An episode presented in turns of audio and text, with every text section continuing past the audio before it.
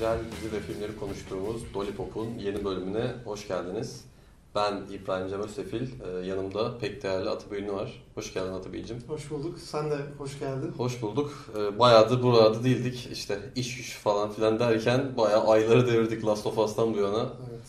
Bir şeyler konuşamadık ama e, ikimizin de çok sevdiği bir seri gelince dayanamadık. E, Bugün Spider-Man Across the Spider-Verse konuşacağız. Doğru Evet, söyledim. Kesinlikle. Çekimden önce sürekli çalışıyordum buna. Ee, Aslında bu film hakkında böyle çok bilime dalmayacağız.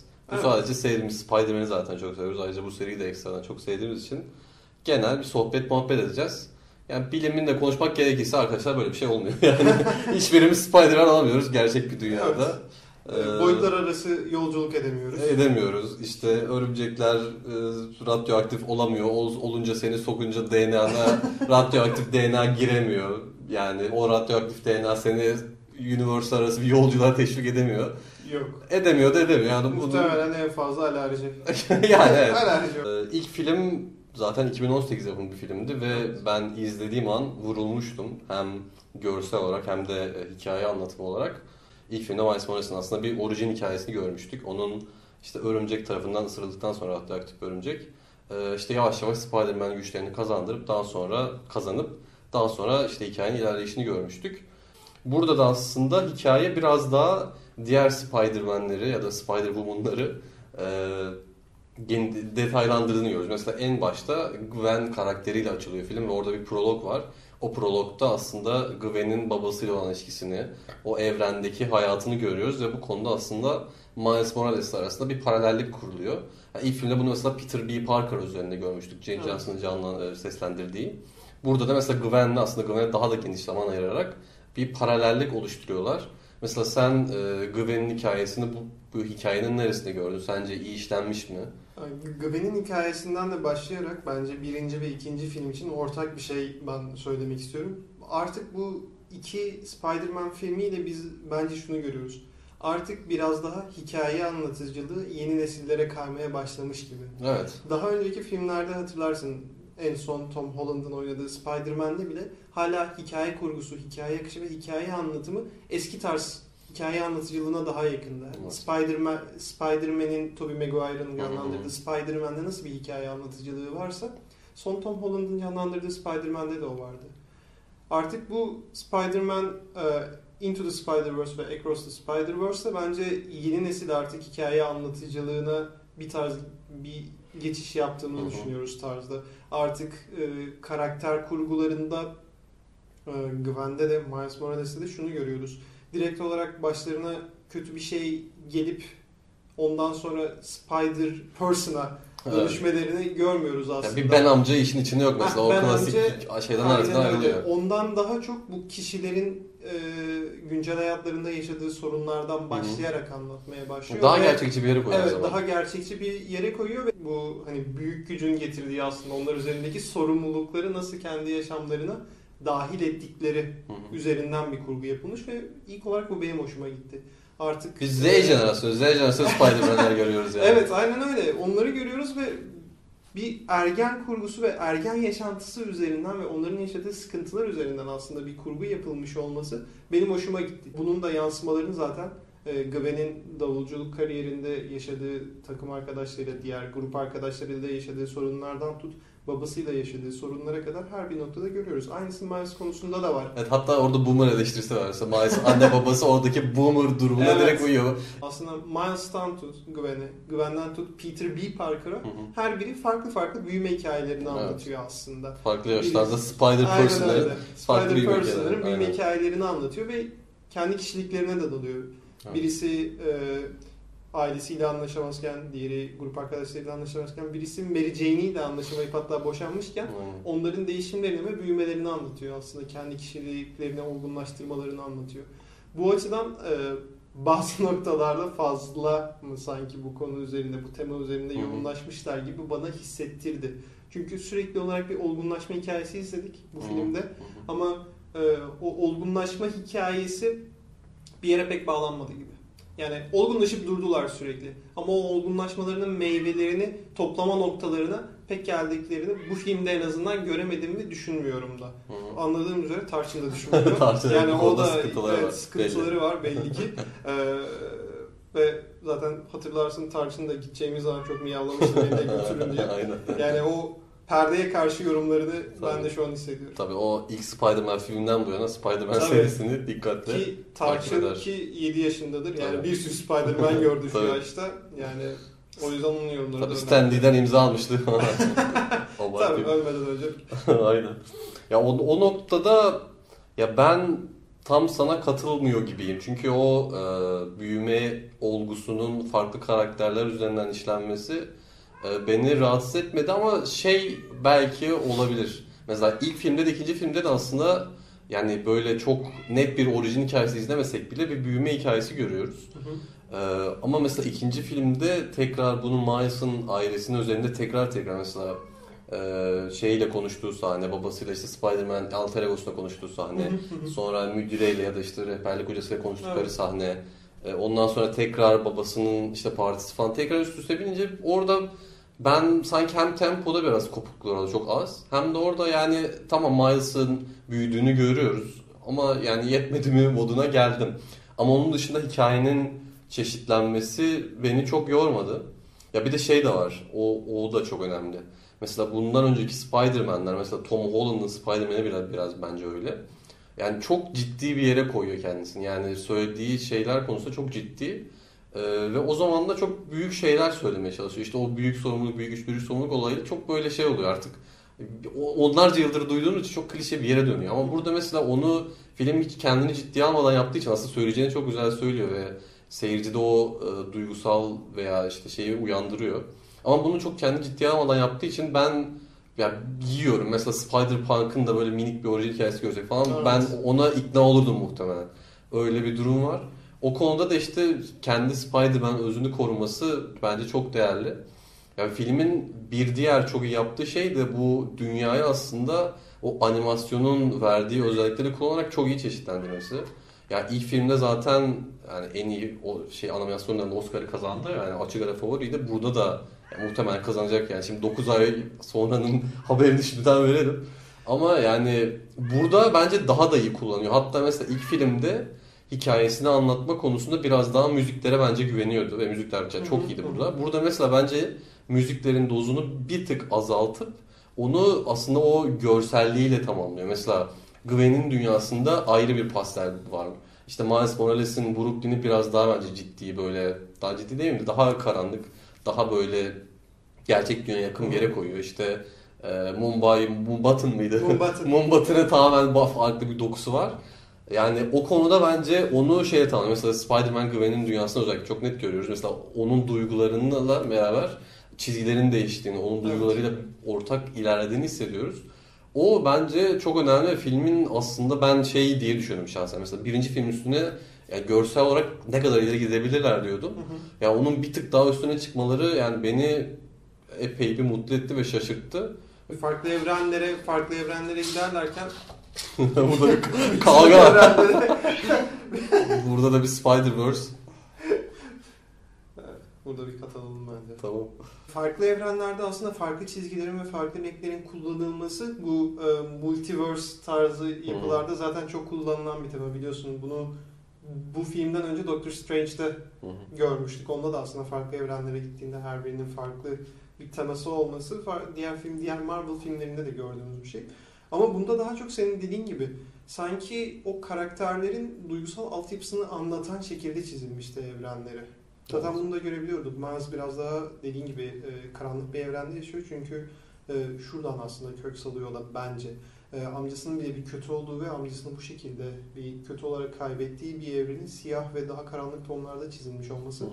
Ama aynı şekilde Gwen'in de bir yine ergenlikte kendini bulma hikayesiyle aslında onun evrenini tanıdığımız için de artık onun daha çok kendi kişilik karakter özelliklerini yansıtan bir evrene sahip olması normal gibi geliyor.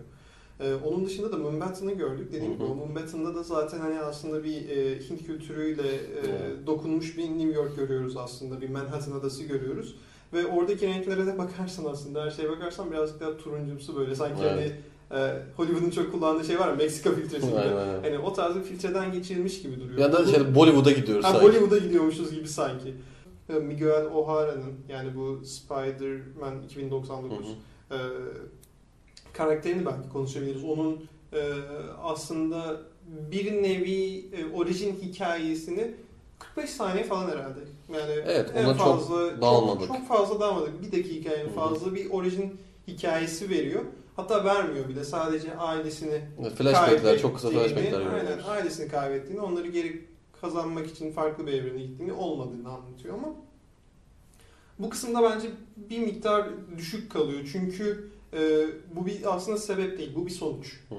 Bunu görüyor ve engellemeye çalışıyor ama bunu bu kadar Spider-Man'i bir araya getirmekteki, bu kadar büyük bir e, alan oluşturmaktaki ve bir şeyleri engellemeye çalışmaktaki sebebini ben pek bana geçmedi. Niye oldu? Orada belki Oscar Isaac'in karizmasına, adamın sesinde bile bir karizma vardı. Evet. Yani ona güvenmiş olabilirler. Miles'a duyduğu nefretin nereye bağlanacağını, öfkenin ya da nereye bağlanacağını çok kestiremiyoruz ve onun nedenini de çok kestiremiyoruz. Evet çünkü aslında Miles'ın suçsuz olduğunu biliyor. Farkında çünkü. Miles'ın aslında elinden gelecek bir şey yok. Sadece yanlış zamanda yanlış yerde olan bir insandı ve o Yanlış zaman, yanlış insan. yanlış insan maalesef dönemimizin e, Evet. şarkısı oldu. Ee, ama bunu görüyoruz ama hani Miguel O'Hara'nın sinirlenmesi için sanki yeterince bir sebep değil gibi bu. Evet yani Hani- Miles'la kişisel problemi Evet. varmışçasına bir durum var ama yani onun nedenini aslında çok evet anlayamıyoruz. Evet ve bunu anlayamamamızdaki ve beni rahatsız eden kısım şu. Miguel O'Hara e, filmin ortasına doğru giriyor Hı hı. ve çok net bir hani anti kahraman e, Evet. imajıyla giriyor zaten ve çok net bir ağırlık koyuyor aslında ortaya. Girişi çıkışı çok hızlı oluyor ve arada anlattığı hikaye aslında birbiriyle birleşmiyor gibi. Yani Miles'a neden sinirli anlamıyoruz, bu kadar Spider-Man niye bir araya geldi, sebeplerini bilmiyoruz.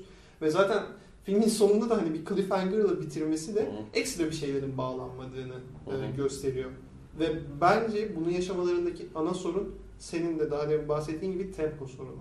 O- Bazı temaları arda arda tekrar tekrar tekrar tekrar aktarmaktan bence zaman kısıtı yaşamışlar. Dediğim gibi rehberlikçiyle konuşma, pastayı e, partiye geç uzun da bir filmden bahsediyoruz. İki buçuk saate 140 varan süresi şey. var.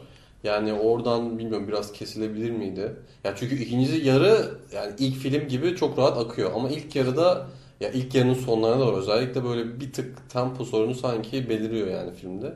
O da yani bence filmin tek olumsuz yanı. Onun dışında bilmiyorum ben filmle ilgili. Yani Miguel O'Hara karakterine mesela çok fazla takılmadım. Ben Ee, bir tık e, spot ışığını bir karaktere veriyorsan hı. biraz daha derinlemesine ya da farklı perspektiflerden incelemek o o hikayedeki amacını veya önemini daha çok e, yansıtabilir. Evet. Çünkü sadece spot ışığı tutup ondan sonra da geri çekmek hani yani bu adam vardı ne oldu hani bu önemli bir karakterdi artık değil. Yani herkesin bir arası bir etrafında toplandığı bir karakter. Niye etrafında toplanıyorlar o da belli değil. Evet. Yani onu aslında mesela spot özelinde spot işi değil, spot süper kötüsü özelinde mesela spotta da çok minik minik şeylerle flashbacklerle aslında onun motivasyonu çok rahat Evet. anlıyoruz. Yani belki Miguel O'Hara'ya da böyle bir tık daha uzatarak yani birkaç dakikalık flashbacklerle de başka şekilde göstererek daha derinleştiriyor ama bence üçüncü filmde çünkü ya bu üçüncü filmde muhtemelen iki saatlik bir şeyler olacak. Yani orada belki biraz daha zaman harcarlar gibi şey yapmıştı. Yani çünkü ikinci filmler her zaman şeydir ya böyle bir arada kalmışlık duygusu vardır yani üç demelerin bir lanetidir. Kesinlikle. Belki ondan kaynaklı bir şeyler olabilir. Ee, onun dışında aslında bir sürü Spider Person'a bahsettik. Bu arada ona da ben filmde takıldım. Sana da sonra bahsetmiştim. Yani filmde aslında orijinal versiyonda hep Spider Person diyorlar. Spider-Man Evet. değil. Çünkü Spider-Man yani örümcek insanlar var ortada. Örümcek kadın, örümcek erkek değil. Evet. Ama Türkçe çevresinde illaki altyazılarda örümcek adam demişler. Evet. Ee, arkadaş süper insan, e, Spider insan konusunda bence anlaşalım. Spider-Man insan, Spider kişi. Spider kişi, Spider insan. Birey. Birey. Yani olabilir illa Spider, örümcek adam falan. Yani Gerek yok. Bilmiyorum. Orada yani, beni rahatsız etti filmi izlerken. Beni, beni de bir tık rahatsız etti. Çünkü yani her seferinde bir kere hani tamam belki sen bu kadar gender problemlerine takıntılı bir çevirmen olmayabilirsin ama çevirin yanlıştı. Evet değil mi? Hani ya, Spider çeviriyor. diyorlar, sen örümcek adam diye çeviriyorsun. Climax'i filmin aslında Miles Morales'in o bütün Spider-Man'den kaçtığı sahne ve yani hem görsellik olarak yine hem de yani her yerden böyle ekstra detaylar çıkıyor. İnanılmaz komik bir yandan bir yandan aksiyonun dibine vuruyoruz. Yani o se- sekans hakikaten inanılmaz. Ya şey olabilir ikinci film abi bu sekans için çekelim demiş olabilir. Yani öyle Evet. bir sekanstı. Zaten o sekansta fan service çok fazla. Hani Evet. Bir sürü yani çizgi romana, eski filmlere, eski şeylere, e, çizgi dizi, çizgi filmlere her şeye gönderme Evet. var zaten. Ya mesela dosyalarda. güncel Spider-Man oyununa var. Evet. İşte mesela Peter Parker'ı görüyoruz işte Tobey Maguire'ın canlandırdığı işte evet. e, Andrew, Andrew Garfield'ın Garfield, Garfield'ın can- canlandırdığı. Galiba Tom Holland'ı hiç görmedik Tom- galiba. Belki Tom o Holland'ı da galiba Yo, var bir mıydı? kere gördük diye Ona- ona hatırlıyorum dikkat ama etmedim. belki onu Marvel'a kaptırdık diye. Gerçi onu, ortak çekiyorlar o filmleri Evet, ama Bu da Marvel. Ya Şey o da var. Yani evet bilmiyorum artık neden ama onun dışında yani şey e, geçmişten günümüze çizgi romanda olsun, televizyonda olsun, sinemada olsun ya bir sürü Spider-Man görüyoruz hatta bir anda işte e, dinozor Spider-Man'ler Evet, Spider yani ne artık bilmiyorum ya. Spider-Rex. Spider-Rex aynen kedi var yani inanılmaz o pis, psikio, psikiyatrist sekansı falan yani orası hakikaten muhteşem yani. Bence de süperdi. Acaba bu evrende bizim işte Tobey Maguire falan da var mı yani? E, Bir yerde sanki girecek gibi yani ilginç bir şekilde Çünkü şey girdi işte neydi Don Cheadle mıydı? Childish Gambino. Ha Charles Gambino da var aynen. Evet mesela o, girdi bir, bir, Aynen. bir karede. Aynen o da şeydi başka bir yana Prowler olarak işte bir Evet. şekilde girdi. Ya şeyde mi vardı o? Tom Holland'ın Tom Spider-Man'de bir yerde vardı değil mi? Spider-Man'in de bir e, otoparkta mı sıkıştı? Aynen, aynen, öyle bir durum vardı. bir sekansı vardı. Belki işte Sinister Six'e var çünkü filmin de bir yerinde Sinister, Sinister Six muhabbeti geçiyordu. Evet. Belki bir ya Sony'nin yıllar yılı böyle çekmeyi istediği bir süper kötü e, filmi var. Şimdi Venom'la biraz da onun yolunu yaptılar. Hı hı. Belki de yani onu da animasyon olarak ya da ne bileyim live Evet, action olarak bir şekilde çekebilirler. Ya belli ki bu evren bayağı büyüyecek ama ya böyle büyüyecekse büyüsün. ben Büyüsün. gayet okeyim yani. yani. Ben çünkü dediğim gibi bu e, artık hikaye anlatımının yeni nesle aktarılmış olması zaten hoşuma gitti. Ama şu havadan da kopmamışlar. Benim çok sevdiğim bu 99-2002 Hı hı. arasında çekilmiş bir Amazing Spider-Man çizgi serisi vardır. Gerçekten onu izliyormuş gibi hava almak benim çok hoşuma gitti. Çünkü çocukken e, televizyonda işte Fox Kids'te falan bir yerlerde yayınlanırdı bu. Ve o zaman onu izlemek çok hoşuma giderdi ki o çizgi filmde de evrenler arası e, gidiş gelişler vardı hatırlarsan. Hı hı. E, bir onun havasını almak benim çok hoşuma gitti. Çünkü Hatta sen şey de dedin. O, o Spider-Man serisinde işte dört kollu Spider-Man Evet, falan da dört- arka planda görmüştüm Evet, o evet falan. dört kollu Spider-Man falan da vardı. Ee, final ne zaman gelecek diye bekledim ben filmde. Hı hı. Hani çünkü hani ne zaman bitecek hani bitmiyor bu film havası yaşadım ikinci bölümde. Bir de devamı yarın modunda bitiyor. Evet Evet, bir biraz de devamı gibi. yarın modunda bitti. Bir cliffhanger'la bıraktı. Evet. Hani tam işte eski Spy birinci filmdeki Spider-Man'lerle bir araya geldik. Ağzı kurtaracağız diye bıraktı. Ve ben hem bu tempo bozukluğu yüzünden hani bana geç final gibi hissettirdi ki final de olmadı. Hani geç final gibi Evet. geliyor hissettirdi. Final olmadı. Cliffhanger bıraktı. Allah bilir hangi seneye gelecek. Hani bir dahaki seneye diyorlar ama hani Evet. pek güvenemiyorum bu konuda. Çünkü bunun arasında da 5 sene geçti. Aynen. Yani Ya daha- hazır çekilmiş yoksa yani Yoksa son kurguda zor. değilse evet imkanı yok. çok zor. O yüzden bu konuda da birazcık o tempo bozukluğunu aslında filmin bitişine de yansıttıklarını düşünüyorum. Geç finali beklerken final olmadı. Ee, Hatta sonunda- Miles Morales geri dönecek After credits diye. bile yok yani.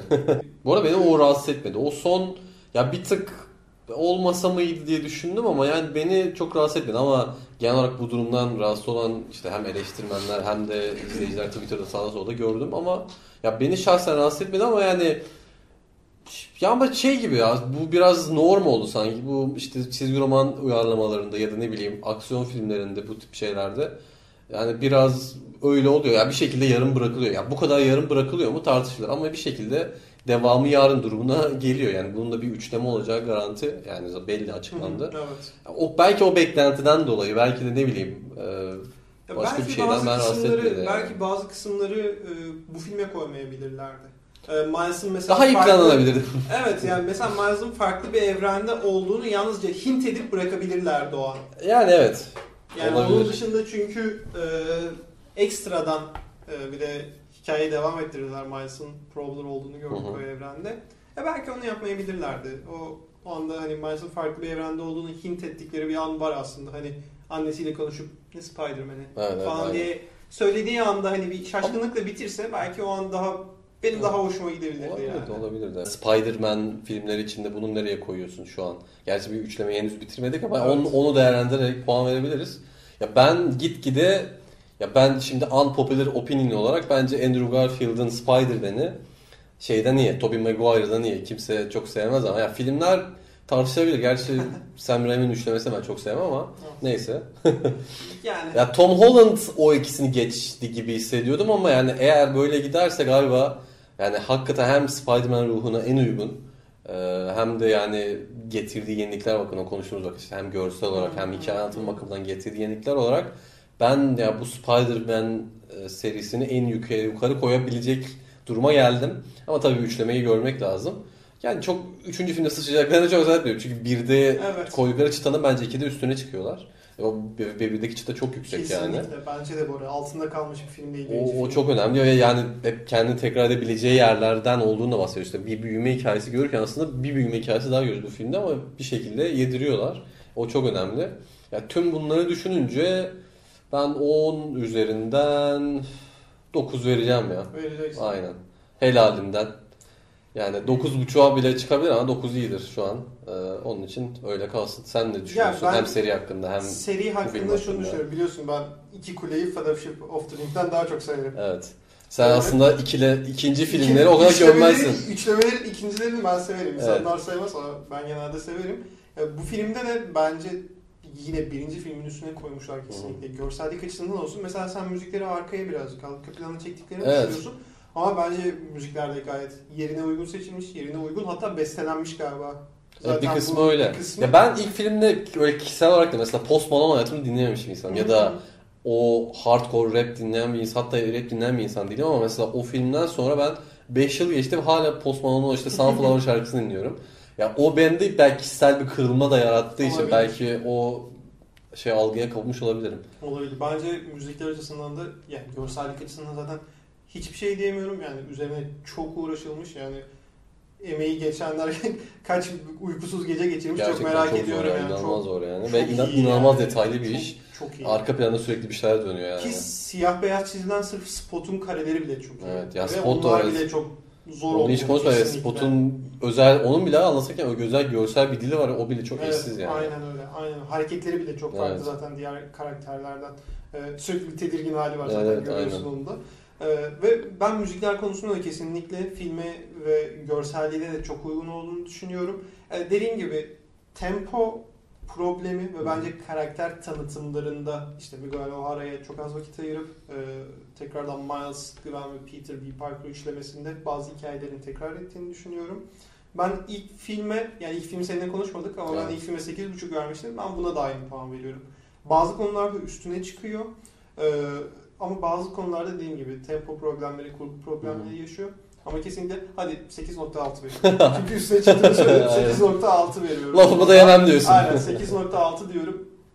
Son kararımda bu diyorum. Ve Süper. bence 3. filmin de bunun üzerine çıkacağını kesinlikle düşünüyorum. Çünkü Evet, ya vurucu, şu an vurucu bir son bekliyorum Evet. açıkçası. hala bak görsel üçlemeden. olarak bunun üstüne nasıl çıkar diye düşünüyorum ama işte ilkinde, ikincisinde, ilkinin üzerine çıktılar. Üçte de Kesinlikle. Ya görsel olarak aynı bırakırlar kurgusunda, hikaye akışında, hikayesini daha iyi yaparlar. Çünkü şunu görüyorum aslında e, bu filme baktığında aslında mutlu havası olan bir film. Hı. Genel olarak ortalamasının altında mutlu bir film aslında. evet. Ama hikaye kurgusunun bir anda karanlığa dönebildiğini de gösteriyor aslında bazı noktalarda. Mesela e, Miles Morales'e babasının öldürüleceğinin hani Hı. öleceğinin gösterme e, sekansı falan yine filmin geneline baktığında karanlık bir sekanstı aslında. Evet, Bir küçük çocuğu kurtarmaya çalışırken binanın altında kalacağını gösteriyorlardı. Yani istedikleri zaman o karanlığı kullanabileceklerini son sahnede de mesela Evet. Prowler, Kesinlikle. Miles, Miles'ın Prowler olduğu sahnede O de dünya gösterebiliyorlar. kapkaranlık bir dünya görüyorum Aynen yani direkt gösterebiliyorlar. O yüzden e, bence vurucu bir son planlıyorlar 3. filmde ve 3. filmin temasını biraz daha karanlık göreceğiz gibi Aynen. geliyor bana. Ben belki biraz da saklamışlar ya. Üçüncü filmde yani büyük bir bomba falan vardı. Belki ikinci filmde bunu çok şey yapmayalım. E, Evet. ipucunu vermeyelim. Üçüncüde zaten hepsinin aklını alırız Muhtemelen yani. olabilir bak o, o şekilde düşünmüş olabilirler çünkü bana yansıyan buydu. Evet. Yani bu filmin bağlanması için mutlu bir son çok da mümkün gözükmüyor gibi çünkü. Ama kayıplar verilmesi lazım ya. Bu süper Evet. kahraman ya da işte roman uyarlamalarında böyle biraz şey oluyor.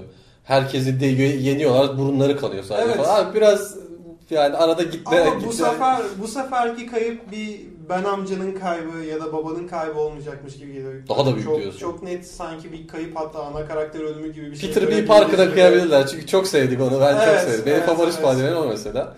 O da Yani- kıyabilirler.